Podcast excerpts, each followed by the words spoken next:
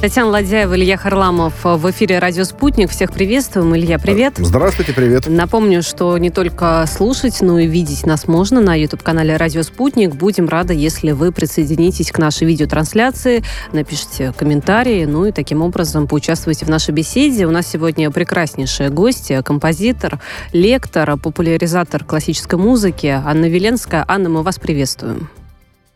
Ой, здравствуйте, Илья, Татьяна и все, все, все. Здравствуйте. Анна, вот, э, знаете, такая небольшое предисловие, наверное, сделаем. Мы тут, э, я у Ильи спрашивалась, есть ли у него, а, интересовалась, есть ли у него музыкальное образование. Ну, у меня, да, но это не образование, но три, три года музыкальной школы, да, было, очень А у меня давно. один месяц, вот, понимаешь? То есть у меня гораздо больше У тебя гораздо больше Ну, хорошо. Поэтому мы сегодня с разным опытом будем с вами беседовать о музыке, о музыкальном вкусе, а, и о вашей миссии как а, популяризатора классической музыки. А, Анна, вот если вы продвигаете в массы а, классическую музыку, можно ли тогда сделать такой вывод, что классика это ваш э, любимый музыкальный жанр? Ну, да, всегда так было. Я действительно очень любила классику, но единственное, я бы не сказала, что я продвигаю именно прям, знаете, классическую музыку. По большому счету это даже невозможно. То есть что нужно сделать с человеком так? Сказать ему, Моцарт — это хорошо, Моцарт — это хорошо, Моцарт — это хорошо, и все это отправилось. На самом деле я просто за то, чтобы люди слушали музыку осознанно, разбирались в ней, и в том числе и поп-музыку слушали такими же ушами, как и классическую. Ну, классическую, конечно, интереснее слушать в этом плане. А есть некое исследование, а, которое следующее нам повествует. А, какую музыку предпочитают слушать россияне? Значит, все зависит от возраста. От 18 до 24 лет любят слушать на, в первом, на первом месте классика, на втором месте рок-музыка. Кому 25-35 лет любят слушать рок, поп, а третье место разделили электроника или классическая музыка. А кто старше 45 лет предпочитают преимущественно классику или русский шансон. Уже дальше потом идут рок, поп-музыка, ну и блюз тут у нас наконец-то появляется. Но что? рок присутствует везде. Ну Это и классика, как старый рокер ну и говорю. классика, а я как современный рокер. Давай добавлю. Есть ли что-то новое в такой статистике, Анна? Да, мало того, я сейчас была удивлена, я такую статистику не знала, но это совершенно соответствует моим наблюдениям за людьми, которые на лекции, например, приходят. Вот э, люди старшего поколения и педагоги, например, музыканты, они э, сетуют на то, что вот среди молодежи никто уже как бы классикой не интересуется, но на самом деле это очень устаревшее сведения. То есть действительно 30-летняя молодежь или 35-летняя молодежь чуть-чуть меньше интересуется классикой, чем 20-летняя. А вот уже зумеры, правильно ведь я говорю, зумеры? Да, правильно, да, да. есть такие, да. Поколение, да? Вот зумеры в классике находят очень много. Они как бы туда тянутся, ничего не боятся, нет никакой преграды с тем, что надо что-то изучать. И, как ни странно, да, сами не могут объяснить, почему, очень много оттуда черпают. Я не знаю, если честно, причины этому. Я сама как-то очень удивлялась, смотрела, чего, как. Потом у меня появились несколько предположений, почему же так может быть. А, во-первых, классика какое-то время действительно меньше звучала. То есть если сравнивать с тем, как в Советском Союзе по радио там, передавали Снегурочку Римского-Корсакова, а потом вдруг там посмотреть на нулевые, то люди были увлечены другими жанрами. И сейчас классика в чем-то стала экзотикой. Вот я такое замечаю. Во-вторых, это музыка без слов, в основном, если не смотреть на оперы и романсы, а смотреть на симфонии, концерты и большое количество жанров. И это, по-моему, то, что очень органично 20-летним, потому что под эту музыку можно подставить любой смысл, который ты только хочешь в него вложить, и грустить на окне не про историю, которую тебе повествует значит, э, артист, а про свою историю. Ну, вот разве что такими причинами могу это объяснить. Вот как вот у нас все-таки разное представление, мне кажется, 20-летних. Мне они все-таки представляются слушающие рэп или вот эти вот, э, то, что из ТикТока сейчас приходит и так далее. Ну или это то самое, может быть, ошибочное мнение, которое вы уже сегодня подметили? На самом деле я сама тоже слушаю музыку из ТикТока, которая мне там попадается и нравится. Здесь, мне кажется, нету взаимоисключающих факторов. То есть можно и так, и так. Я скорее про то, что эм, если 20-летним э, зумерам попадается что-то из Вивальди, что им нравится, то они почему-то идут дальше это изучать. То есть не останавливаются на этом, а идут копать, копать, копать, смотреть, искать что-то похожее. Вот мне кажется, что они такие искатели. То есть вот навык поиска в интернете, вот этой сети, э, копания в нем и такая пытливость вот почему-то стала на классику тоже сильно распространяться. При этом я не могу сказать, что зумеры ходят на концерты классической музыки. Вообще. Сейчас есть, вот, с концертами еще небольшая беда, к сожалению, да, может быть, и было бы по-другому, но, но мы об этом чуть позже поговорим. говорит в более таком широком временном диапазоне, да, не последние два года эти а, чудовищные. А вот меня-то, конечно, русский шансон этот э, поразил. Хотя, с другой стороны, может быть, и нечему удивляться. Анна, мне бы хотелось вот о чем вас спросить. Ну, я уже подчеркнул, что я люблю рок-музыку очень давно, и э, это любовь э, навечно, что называется, да. Но, тем не менее, э, масса групп таких суперизвестных, да, ну, такие как Metallica, Deep Purple, Scorpions, они привлекали к своим концертам симфонические оркестры, и, в общем, это, конечно, было каждый раз грандиозное шоу, совершенно потрясающее. Самая разная публика любит вот эти конкретные группы, но, тем не менее, можно ли вот это считать успешным, успешной популяризацией классической музыки? Не обязательно, кстати говоря, вот именно эти группы использовали мелодии каких-то классических авторов, но, тем не менее, само наличие симфонического оркестра, инструментов, да, это уже посыл, отсыл, точнее, ну, в хорошем смысле слова, классической музыки. Но я вот еще вспоминал, там, посмотрел, Стинг использовал, например, романсы из э, Прокофьева, э, Робби Уильямс э, Прокофьева тоже любил. Вот к Прокофьеву очень западные музыканты относятся с большим трепетом, с большой душевностью. Мьюз очень часто классическую музыку и Шопена, и Баха, и, кстати, Рахманинова используют. И Рахманинова. Да, вот скажите, пожалуйста, вот это сочетание рок-музыки, казалось бы, ну, зачастую жесткой, может быть, да, такой брутальной. Рок бывает разный. Да, разный совершенно. Ну, я говорю зачастую, понимаешь, я не говорю всегда.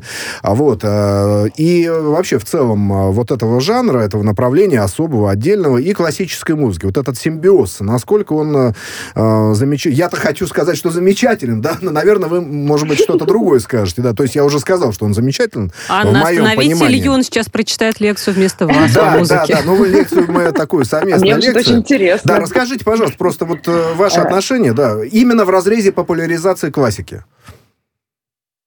Значит, отношение у меня к этому такое. Если в рок-песню поставить вставку из классического оркестра, то это будет просто дополнительный музыкальный инструмент, звучащий в этой песне. Это не поменяет ее структуру, не поменяет смыслов, которые в ней заложены. Это просто ее украсит, и у людей будет возникать классное, щекотное ощущение в мозгу, которое возникает при соединении несоединимого. Мне кажется, это похоже на то, когда увидел в магазине очень красивую салонку в виде слоника. И вот какая-то в этом есть прелесть, да, что вот видим одно, оно имеет функционал другого. На самом деле, вот классическая музыка, вот чем она отличается от любой другой? То есть берем крупно от эстрадной и от джаза. Отличается, по большому счету, только музыкальными формами. То есть можно классическую музыку сыграть на гитарах, и это просто изменит ее облик, как-то, да, может быть, это будет вообще скрежетать слух в чем-то, но не изменит ее глубинного смысла. Вот классическая музыка — это музыка процесса. Там есть темы, которые представляются в начале, взаимодействуют друг с другом, трансформируются в конце, и это совершенно не похоже на куплетно-припевную форму, которая вышла из фольклора и завладела всем миром в 20 веке.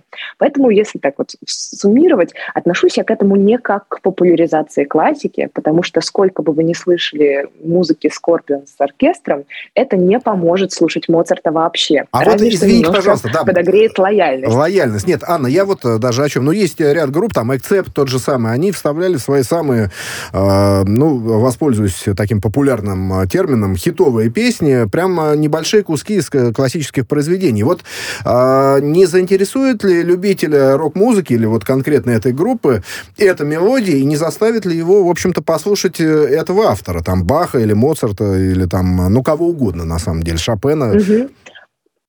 Угу. Мысль потрясающая. Смотрите, здесь какая штука. Во-первых, заинтересует абсолютно точно. Человек потом пойдет, но здесь будет опасность. Да? Человек сможет э, немножко обжечься, если не будет минимально подготовлен к тому, что его ждет. Потому что одно дело — это квинтэссенция, маленькая мелодия, допустим, из Рахманинова, да, возьмем Мьюз.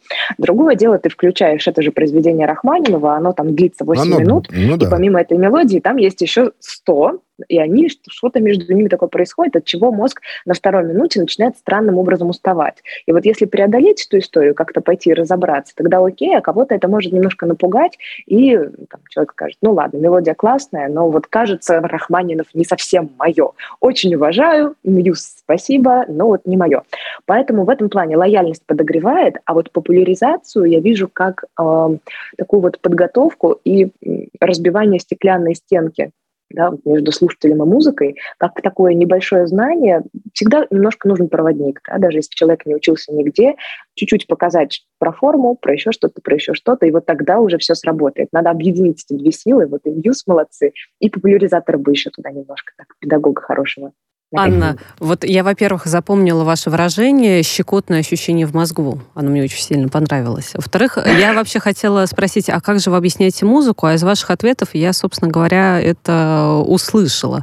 Но у меня вопрос. А вот после ваших объяснений, ну вы же, или там лекции, да, просмотра ваших видео и так далее, обратную связь вы наверняка получаете. Что люди говорят? Да. Как они начинают потом, после вашего объяснения, воспринимать музыку? Ой, я очень много слышала разных трогательных вещей. А, кто-то, может, никак не меняет свое отношение к музыке, кто-то просто начинает слышать те приемы, которые я объясняю, и начинает слышать их в музыке всякой. Да? Допустим, мы посмотрели музыку Меладзе, а вдруг те же приемы там, мы встретили у, у Гайдна. Чего бы им там не быть, собственно. Это все очень взаимосвязано. И это немножко разбива, разбивает наше внутреннее ощущение, что жанры разные. У нас у всех есть, ну, согласитесь, да, ощущение, что вот есть рок-музыка, и мы, допустим, к ней более или менее лояльны, и даже если это незнакомая группа, мы пойдем или не пойдем ее слушать. Есть классическая музыка, и это такое великое, классное, масштабное, но не сегодня. Да, вот я не знаю, есть у вас такое ощущение или нет, когда выходишь на пробежку, попался Рахманинов, и ты такой, ой, как здорово, но не сегодня. Вот. И есть, например, там джаз, да, очень уважаю, ничего не понятно, или наоборот, обожаю, включу на вечеринке. А вот если понять, что там э, приемы-то, в общем-то, понятные и одинаковые, и что не так-то сложно в них разобраться, и можно это слухом подцеплять, тогда начинает формироваться ощущение, что вот эта вся музыка, она вся об одном. То есть что эти жанры — это такая некая условность. И дальше уже, собственно, можно пойти и джаз слушать, когда ты никогда не, а можно и классику пойти послушать, когда никогда не. Мало того, кто-то, кто слушает э, лекции про классику и потом случайно застревает и слушает лекцию про Моргенштерна, которого не любит, потом говорит, ну, а может быть, я и дам этому шанс на самом деле. Да? Так что эти границы, они работают во все стороны. Mm. В общем-то, я просто пропагандирую всю музыку. Но вы так я рассказываете, хочу, что я готова слушать пойти Моргенштерна в том числе. Ну, э, после а вот, э, скажите, пожалуйста, да. есть, э, есть такая точка зрения, вот хотелось бы ваш комментарий услышать, о том, что музыка, ну и классическая музыка, симфоническая, это, пожалуй, единственный э, жанр искусства, имеющий поистине глобальное значение, да, глобальный разрез, точнее, да, вот э, такое глоба- глобальное измерение, э, международное, там, я не знаю, так сказать, э, интернациональное, как угодно можно называть, потому что остальные виды искусства все-таки имеют, ну, некоторый колорит национальный, да, понятно, что писатель пишет на своем языке, и лучше читать в оригинале, художник тоже изображает что-то специфическое очень часто, да, принадлежащее той или иной культуре, а вот музыка, она абсолютно космический характер носит, ее может слушать любой человек в любой точке планеты планета Земля. Так ли это, на, на ваш взгляд? Ой, я думаю, что это совсем не так, как минимум, потому что у нас в первые годы жизни, самые-самые вот первые там 2-3 года жизни формируется ощущение лада. То есть мы с вами выросли в европейской части мира, да, вот, и каким-то образом впитали то, что в музыке, допустим, 7 нот. Это не важно, знаем мы эти ноты, не знаем эти ноты. Просто дальше нам эта музыка становится привычной и понятной. Если я выросла в Индии, то у меня совсем другая система темперации, и я вот чувствую, что между нотами гораздо меньшее расстояние, как на ситаре. И мне эту симфонию как бы будет уже не так органично слушать, надо будет к ней как-то готовиться, так же, как нам приходится готовиться к восприятию восточной музыки. Чувствуете, она для нас такая странная, экзотичная, интересная, но вот о чем сказал Но привлекательная очень, очень привлекательная. Она нравится на самом деле. Более Если чем. это талантливо сделано, то почему бы нет? Более чем. Но все равно, на самом деле, мир все-таки минимально, но делится да, на музыкальные системы, на разных континентах их разно используют. И вот это и классическая музыка, это все-таки европейская музыка. Мало того, там очень много из э, вот, э, Германии и Австрии. И вот если говорить, что это прям супер универсальный язык, нам всем все понятно, на самом деле, как мне кажется, вот если хотим Вагнера послушать, все равно делаем скажем так, мы мыслим о том, что вот он в Германии, вот там древнегерманская мифология, вот, вот это его контекст. И тогда становится чуть-чуть понятнее. А, я бы сказала так. Меня так часто спрашивали, что такое великая музыка и как понять, какая музыка хорошая, что я что-то мялась, жалась, не знала, что ответить, и потом в какой-то момент придумала ответ на этот счет, что великая музыка — это та, которую исполняют а, на двух ну, то есть более чем на одном континенте, более чем на, в одну эпоху. То есть в этом плане вот такой классикой, да, по-настоящему классикой стал и Моцарт, и Битлз, и в чем-то и Scorpions, да? Так что здесь я не согласна с тем, что вот классика, классика универсальна, а все остальное со спецификой. Просто а то, вот... что осталось в инфополе, вот оно mm. признано универсальным. А вот позвольте уточнить, если мы поговорим о современной музыке, допустим, о новинках э, прошлого 21 года, ну, во-первых, э, меня интересует, э, есть ли какие-то исполнители в вашем плейлисте, потому что разные бывают статистики, там называются самые популярные или непопулярные, прослушиваемые группы и так далее. И есть ли среди э, современных имен что-то, что может чисто теоретически хотя бы вот в эту классику попасть? Спустя время, понятное дело. Вот здесь про то, может ли попасть в классику или нет, надо ждать. Ответить никак нельзя, потому что нужно посмотреть, будет ли эта музыка исполняться в соседнюю эпоху. Сейчас, как мне кажется, субъективные эпохи стали сменяться сильно быстрее. Особенно мне это видно, когда в ТикТоке э, зумеры ностальгируют по 2017 году. И я такая, боже мой, мне же казалось, что это все одно время. Мы как-то вот, да, вот оно такое. Они считают а по-другому. Эпохи, эпохи стали короче. Совершенно другое время. Да, эпохи как будто стали короче. Всем понятно, что 2007 — это совершенно другое, да, вот другая конечно, музыка, все конечно. другое, а какая-то некая иная эпоха, да. Поэтому я думаю, что здесь нужно просто тихонечко подождать, ну вот года два-три и посмотреть, что осталось в инфополе. Если осталось, если вынесено, то тогда есть большие шансы, что эта музыка хорошая, великая, останется с нами. На самом деле, да, вот какой-то одинаковый процент музыки идет с нами в будущее, поэтому что-то точно останется. По поводу того, что сейчас у меня из современного в плейлисте привести, ситуация такая. Мне кажется, что авторство сейчас постепенно отходит на второй план. То есть люди стали, во-первых, искать музыку по категориям Spotify, да, вот как-то что предложит, нравится, оставляем, не нравится, переключаем. Кто ее там написал, когда ее там написал, не суть уже как важно, музыки много. Или, например, хочу найти музыку из ТикТока. Она мне попалась, я не знаю ее историю, просто вот такой забавный звук, хочу его у себя повторить.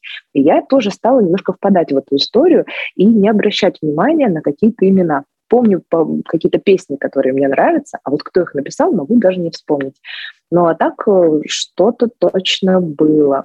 Что-то ну, точно было. Вот смотрите, по итогам. Ни одного имени в голове. Да, про объяснение в лекциях музыки, может быть, да?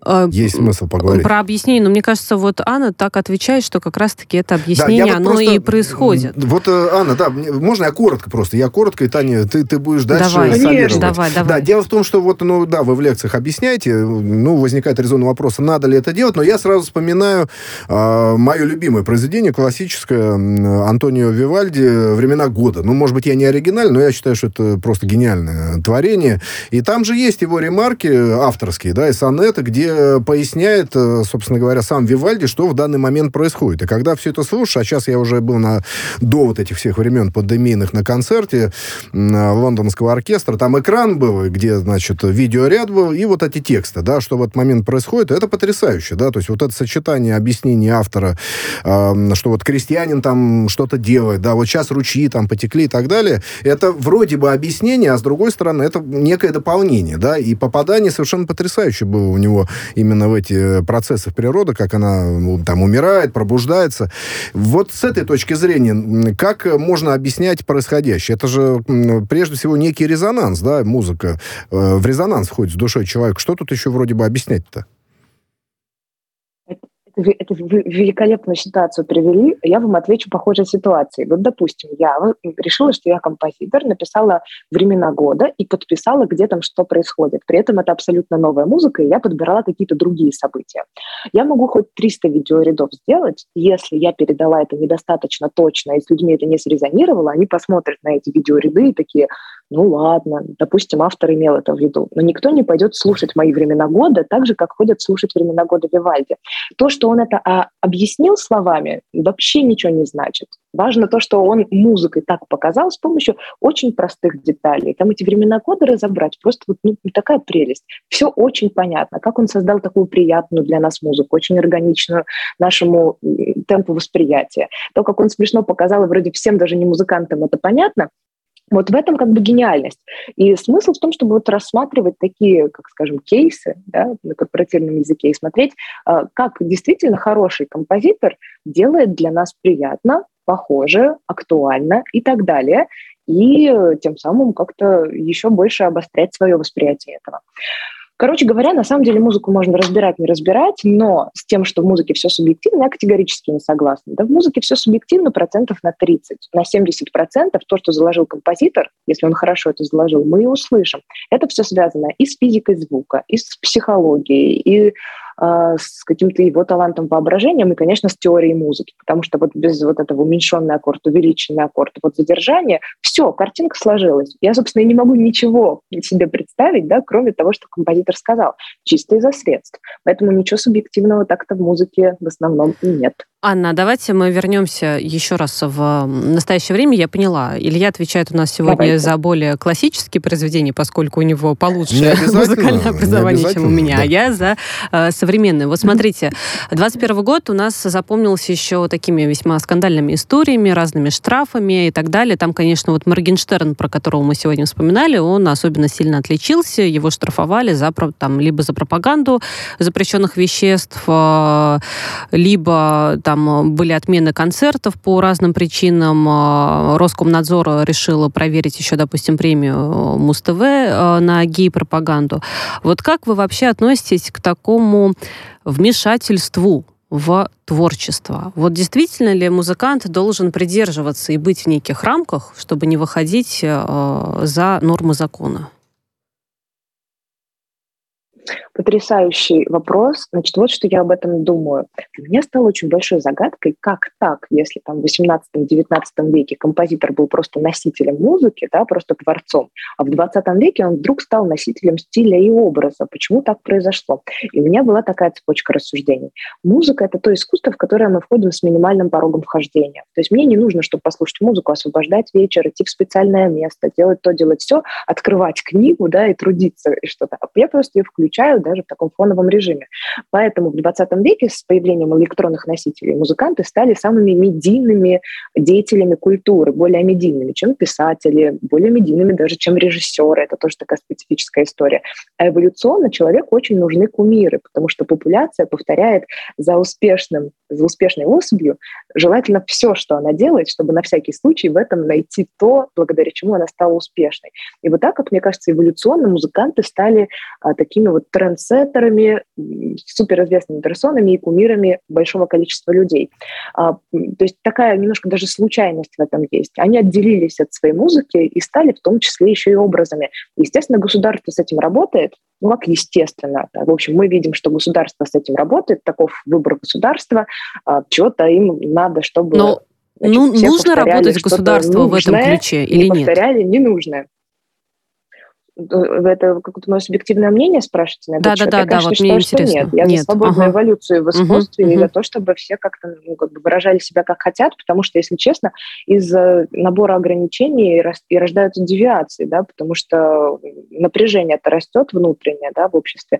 Так что нет, я против вообще любых ограничений. Так и хочется, знаете, такого. так и хочется добавить, чтобы самовыражались, но в рамках закона, которое написало государство, которое ну, я с вами согласна, например, в рамках закона, да, например, вот я напишу там песню, там, убивайте других людей, да, естественно, это плохо, так, так, такие смыслы мы не несем. А вот, например, приду я там, на премию Муз-ТВ, да, в костюме, как э, Давид с Филиппом Киркоровым пришли, и это получается не в рамках закона, которое государство придумало, но который не является органичным для большого количества людей. То есть здесь уже вопросы плавно у нас так с плоскости музыки в плоскость политики Мы вернемся, нет, мы обязательно Поэтому вернемся. Слишком, нет, слишком сложная смесь получается. Поэтому мне кажется, что чтобы никому не угождать законам, лучше так самое против, там, не знаю, семи заповедей не ходите, а все остальное, что хотите, делайте. Там, убивать, воровать не надо, а уж, ну, наряжайтесь как хотите. Вот, кстати остальное. говоря, о плюсах а, музыки, ну, тут э, без какого-то конкретного жанра, но есть такое исследование, которое говорит о том, что музыка повышает продуктивность любого вида работы более чем на 6%. Да, но не просто музыка, а та, которая нравится работающему. Ну, это, конечно же. Но многие предпочитают действительно слушать музыку. Анна, вот у меня, знаете, такой вопрос к вам, если позволите, то да, коротко ответить, потому что у нас скоро выпуск новостей. А, музыка и есть ваша работа, а вы как-то от нее устаете или вот вы музыку слушаете постоянно и в процессе работы, и во время повседневных дел и так далее, и так далее? Очень устаю, редко музыку слушаю. Там, да не знаю, захотелось, послушала какие-нибудь две-три песни или какое-то произведение вдруг пришло на ум. А так, в целом, да, на фон я ее не ставлю и работаю без нее. Хотя, если музыка без слов с постоянным пульсом, как, например, записанный диджей-сет или тоже произведение эпохи барокко, тогда мысли упорядочиваются действительно лучше. Анна, у нас небольшая трехминутная пауза. Оставайтесь, пожалуйста, с нами. Анна Веленская сегодня гость э, подкаста «Слышали новости».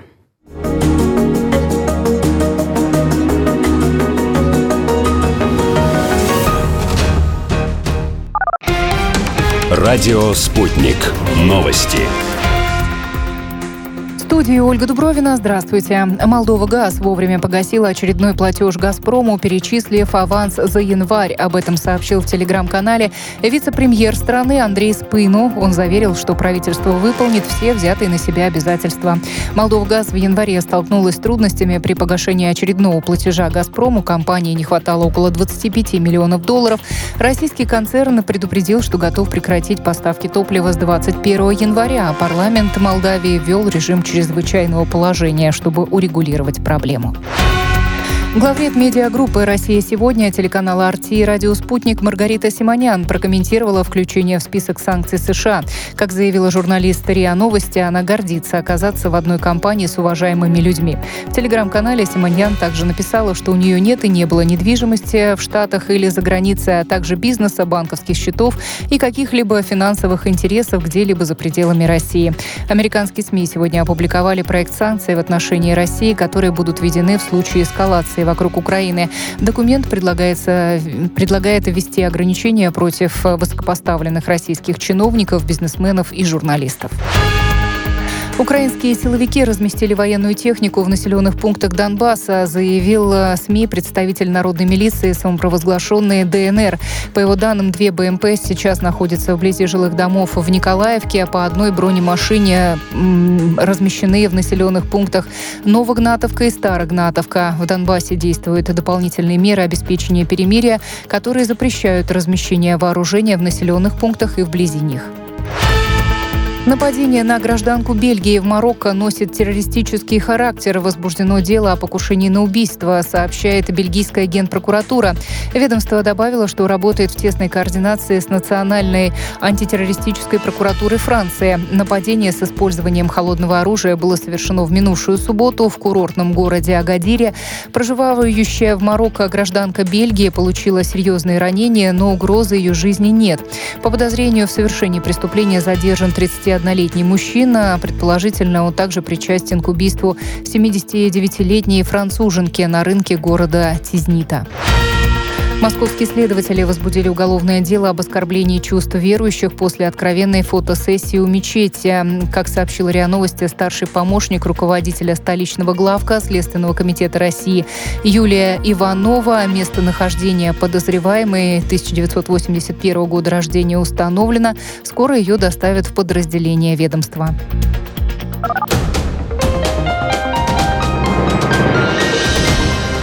Следующий выпуск новостей на радио «Спутник» через полчаса.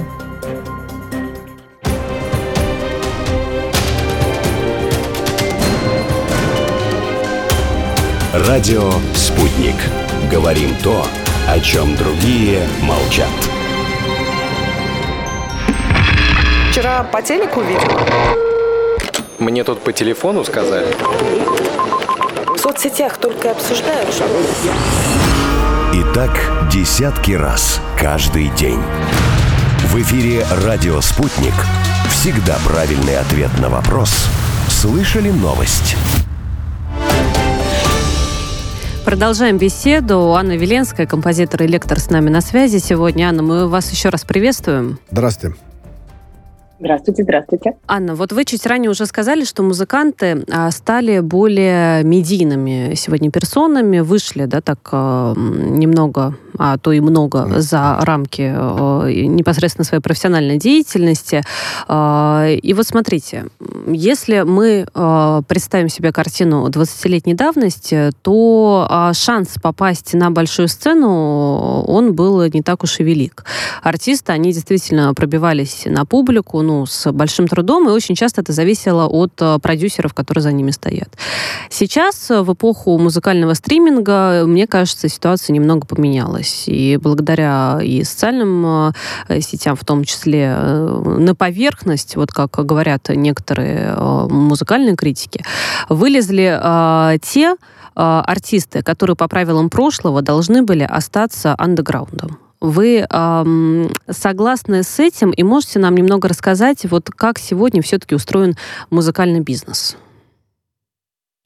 Я с вами полностью согласна. Если раньше нужно, допустим, продюсерский проект как музыкант э, создавался с нуля, то есть брали талантливого человека, который подходил под некие критерии, и дальше что-то из этого лепили. Ну, как, например, группа Тату, которых очень рано вообще взяли в этот проект, то сейчас лейблы работают несколько иначе. То есть ты сначала делаешь что-то свое, становишься минимально известным, люди, людям нравится или не нравится, и, как мне кажется, это вообще чудо какое-то. Это абсолютно честно. Невозможно купить столько рекламы, чтобы тебя слушали там миллионы человек. И дальше уже либо лейбл находит этого артиста, либо как-то еще какими-то путями они сталкиваются, и музыканты условно берут в оборот. А дальше уже происходит довольно знакомая всем история и с рекламой, и с проектами, и, в общем, продюсерский центр работает, и машина капитализма продолжает свое действие. В этом плане это, конечно, классно. А вот то, что мне не очень, скажем, понятно пока что, это когда блогер, когда он не музыкант, но набрал большую аудиторию, дальше начинает писать музыку как такое еще одно средство. Сняли с языка мой вопрос. Своей, да. Да, своей, своей известности. А, и причем, ну вот что мне нравится в этом процессе, то, что все протекает честно. Вот кого не спроси из известных блогеров, там, сам писал музыку? Нет, мне написали. И все. И это классно, хороший ответ, написали. Вот почему так происходит? Зачем это нужно? Ну, для денег, потому что люди хотят не только смотреть, но и слушать тебя, когда они там, не перед экранами, а, допустим, на улице в наушниках идут. Вот, так что это очень даже резонно, а ска... но в этом плане музыка стала такой монетой. Ну да. А скажите, пожалуйста, а вот э, сообщество продюсеров, э, это весьма влиятельные люди с возможностями, с деньгами, э, с аппетитами, что уж греха таить, очень часто талантливые, очень часто просто деловые такие. А вот э, не воспринимают ли они тот же самый YouTube как некую угрозу, да, потому что люди там могут самостоятельно сделать себе имя и деньги в результате, да, и популярность, без всяких услуг продюсера, который, в общем, лепит из э, иногда талантливого, а иногда совершенно бездарного человека звезду. Вот э, нет ли здесь конфликта? Слушайте, ну я не знаю, боятся они или нет. Я особо с э, продюсерами крупными, так сказал, как бы я с кем-то общаюсь. Нет, я не общаюсь с крупными продюсерами, я с ними не знакома. Но здесь, мне кажется, история такая. Обычно, когда юный начинающий блогер, артист, музыкант становится известным, человеку в этот момент, ну, там, 18, 20, 25 лет, и это как раз то время, когда еще не очень понятно, как все работает, и кажется, что это вот-вот может закончиться, и так оно и есть, может. Поэтому если в этот момент крупный лейбл предложит даже известному уже человеку с деньгами, а давайте мы вас все равно к себе возьмем на всякий случай, потому что есть еще международный рынок, потому что есть еще вот такие возможности, мы еще клип запишем, то естественной реакцией любого такого музыканта будет сказать «да, конечно», потому что у нас все еще, чувствуете, сохраняются и понимание, и привычки того, как мир работает, и то, что мы видели в раннем детстве, то, что нам родители показывали, и ты думаешь, ну, раз крупные такие люди предлагают, надо же идти, а вдруг завтра ты не предложит. Поэтому в этом плане я думаю, что там все схвачено и все хорошо. А среди вот этого большого количества музыки, которая сегодня как раз-таки каждый день появляется, каждый день мы можем слушать что-то новое, а не получается ли так, что очень много ну, лишнего шума, мусора? А, я с вами полностью согласна. Получается, что так. Но вопрос в том, плохо это или хорошо, и было ли такое когда-нибудь. С одной стороны, абсолютно новая ситуация. Да? Каждый может в гараж-бенде музыку писать, ой, как много музыки. С другой стороны, был такой композитор, да, дядюшка Гайден, который писал музыку своим хозяевам, да, князьям, на которых он работал, к завтраку, к обеду и к ужину, а на следующий день исполняли все новое, потому что, ну а как? Это как мода, да, один раз показали, надо новое делать. Вот. Поэтому в этом... А потом мы такие смотрим, а у него там больше ста симфоний. Думаем, какой продуктивный человек. А на самом деле это просто была его будничная работа. Нужно ли слушать все эти сто симфоний? Не, не может же быть такого, что они все шедевры. Ну, совершенно верно, не может. Поэтому, видите, ситуация в этом плане не новая, и мне кажется, нужно ее как-то оценивать. Опять же, что-то останется, что-то уйдет, ну, ушло и ушло. А, вот что а может ли, ну, могут ли здесь люди, у которых есть э, музыкальный вкус, все-таки такое понятие тоже есть. Вот действительно достойно оценить. Вот это хорошо, а это плохо. И вот такой некий процент сделать. 30, э, там, допустим, процентов из той музыки, которую мы новые слышим каждый день, она хорошая, а все остальное вот э, в плейлист добавлять не надо. Здесь есть такая опасность, так как мы уже, как мы сказали, музыка плотно связалась с образом исполнителя, то то, что я сейчас вижу, это в основном люди судят о музыке по образу исполнителя. То есть, например, я спрашиваю, вам нравится Моргенштерн? Нет, конечно, нет. Хорошо, а что именно в его музыке вам не нравится? Ну, у него а слова музыку не плохие. слышали, допустим, в принципе. Да, ну то есть условно я говорю, а вот если убрать слова, да, если сыграть без слов, что не нравится? Ну, не знаю, вроде нормально. Да, то есть начинается без такое. слов и, и без, плане... да, и без изображения, чтобы не видеть его. Ну, видишь, у каждого музыку, свои да. критерии. Здесь э, не угодишь не, ну, всем. ну чувствуете, да, это немножко не похоже на то, как мы про Моцарт это судим, да. Нам конечно, не важно, конечно. Моцарт, нам важно, чего там про музыку, да. А здесь как бы наоборот. И вот я, как бы мне это не нравится, я пытаюсь это исправить тем, что я вот как раз рассказываю людям, как музыка устроена, чтобы они более, ну, как бы сфокусировались на том, что там звуки передают, а не образ. Поэтому, знаете, вроде как можно судить сейчас о музыке, но все так привыкли судить об исполнителе, что, по-моему, о музыке никто особо и не судит. Ну да. А, кстати говоря, вот э, если говорить о разборе музыки, давайте попробуем дать, э, может быть, какой-то совет или рекомендацию просто людям. Э, у меня такой вопрос из двух частей. Ну, известно, что, в общем, задача человека и большое везение, если он обнаружит закопанный в глубине себя талант. И, собственно говоря, этим талантом начнет пользоваться и развивать его. Это удается просто, ну, там, каким-то процентом. Так вот, как понять человеку, да, и плюс еще человек по своей природе ленив, очень много, так сказать, очень часто люди просто не занимаются этими поисками. А как понять, если у человека талант к сочинительству музыки, и как в домашних, в самых элементарных условиях понять, есть ли у человека просто слух? А, это очень принципиально разные вопросы. И это разные вопросы, да, да. Я вам тут не отвечу, никак не понять. То есть вот про сочинительство сделать так. А, писать музыку как угодно, на коленке, на клавишах, на гитаре, в диктофон и так далее, и обязательно выкладывать в интернет и смотреть реакцию. Часто люди, в принципе, не доходят до этапа выкладывать свое творчество и ждут непонятно чего с моря погоды, да, пока не станут достаточно талантливыми, чтобы это творчество обрело слушателя. Так не работает.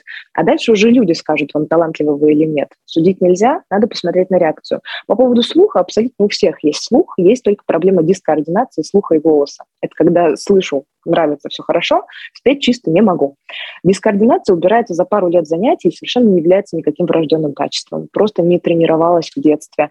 А раньше люди еще вот, не знаю, век назад, даже поменьше, да, вот до жестокого убийства русской деревни, музицировали все по любому поводу, вокально, инструментально, грустно, весело, и это было нормально. Сейчас у нас немножко эту возможность отняли, и мы скорее больше слушаем музыку, чем воспроизводим ее. Поэтому я замечаю, что люди, особенно к 30 годам просто понимают, что что-то не хватает в их жизни, а дальше уже, а достаточно ли у меня таланта, а достаточно ли у меня слуха? Всего достаточно. Если пойти и поучиться три года, тот уровень минимальный, который будет радовать сердце и душу, будет достигнут абсолютно у любого человека. Дело в том, чтобы немножко отозваться на свое желание, да, добыть немного средств свободного времени. Немного поучиться. И получить удовольствие. Анна, вот напоследок хочется услышать ваше угу. мнение. Второй год э, нет фестивалей, живем без них. Э, очень очень ситуация эпидемиологическая нестабильная. Никаких прогнозов я вас э, даже спрашивать э, не буду, потому что мы тут не можем оценить э, ситуацию, действительно предугадать, что будет. Но, может быть, организаторам фестиваля, если они будут понимать, что и в 2022 году не будет таких масштабных мероприятий, или они будут с ограничениями экономически невыгодные, может быть, нужно придумать какой-то новый формат, и возможно ли придумать что-то, что действительно заменит нам фестивали? Мне кажется, главная проблема и главное желание человека, который идет на концерт, такое подсознательное желание, это чтобы он сидел или стоял в месте, где другие люди также любят и внимательно слушают эту музыку, которую он пришел послушать. То есть дома я тоже могу ее послушать, но у меня нету единомышленников, да, условно, которые также радуются, и как, как я и приумножают тем самым мою радость. Отчасти поэтому немножко фестиваль заменила история, когда есть трансляция на YouTube, где есть чат сообщества, да, потому что люди в этот момент могут обсуждать там, о, класс, о, круто, все этого достаточно, потому что уже есть ощущение общности. Оно живой звук не заменит. А, я считаю, что концерты и фестивали созданы для такого немого общения, для ощущения, что все вместе, все едины, не только для того, чтобы слушать живой звук, потому что, ну ладно, бог с ним с живым звуком, можно купить дорогие колонки. А вот к фестивалям надо задуматься о том, как бы объединять людей, давать им ощущение, что они не одни слушают сейчас эту музыку, а вот куча людей любят и слушают. Но, тем не менее, будем надеяться на лучшее и верить, что в 2022 году все-таки, ну, хоть какой-то фестиваль наконец-то состоится. Товарищ Верь, зайдет она. Да.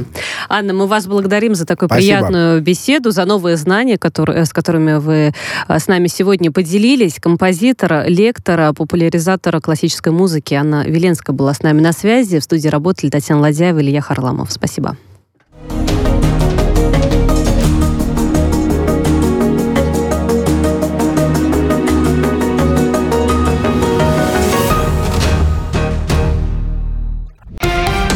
Радио «Спутник».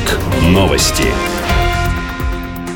студии Ольга Дубровина. Здравствуйте. Молдова ГАЗ вовремя погасила очередной платеж «Газпрому», перечислив аванс за январь. Об этом сообщил в телеграм-канале вице-премьер страны Андрей Спыну. Он заверил, что правительство выполнит все взятые на себя обязательства. Молдова ГАЗ в январе столкнулась с трудностями при погашении очередного платежа «Газпрому». Компании не хватало около 25 миллионов долларов.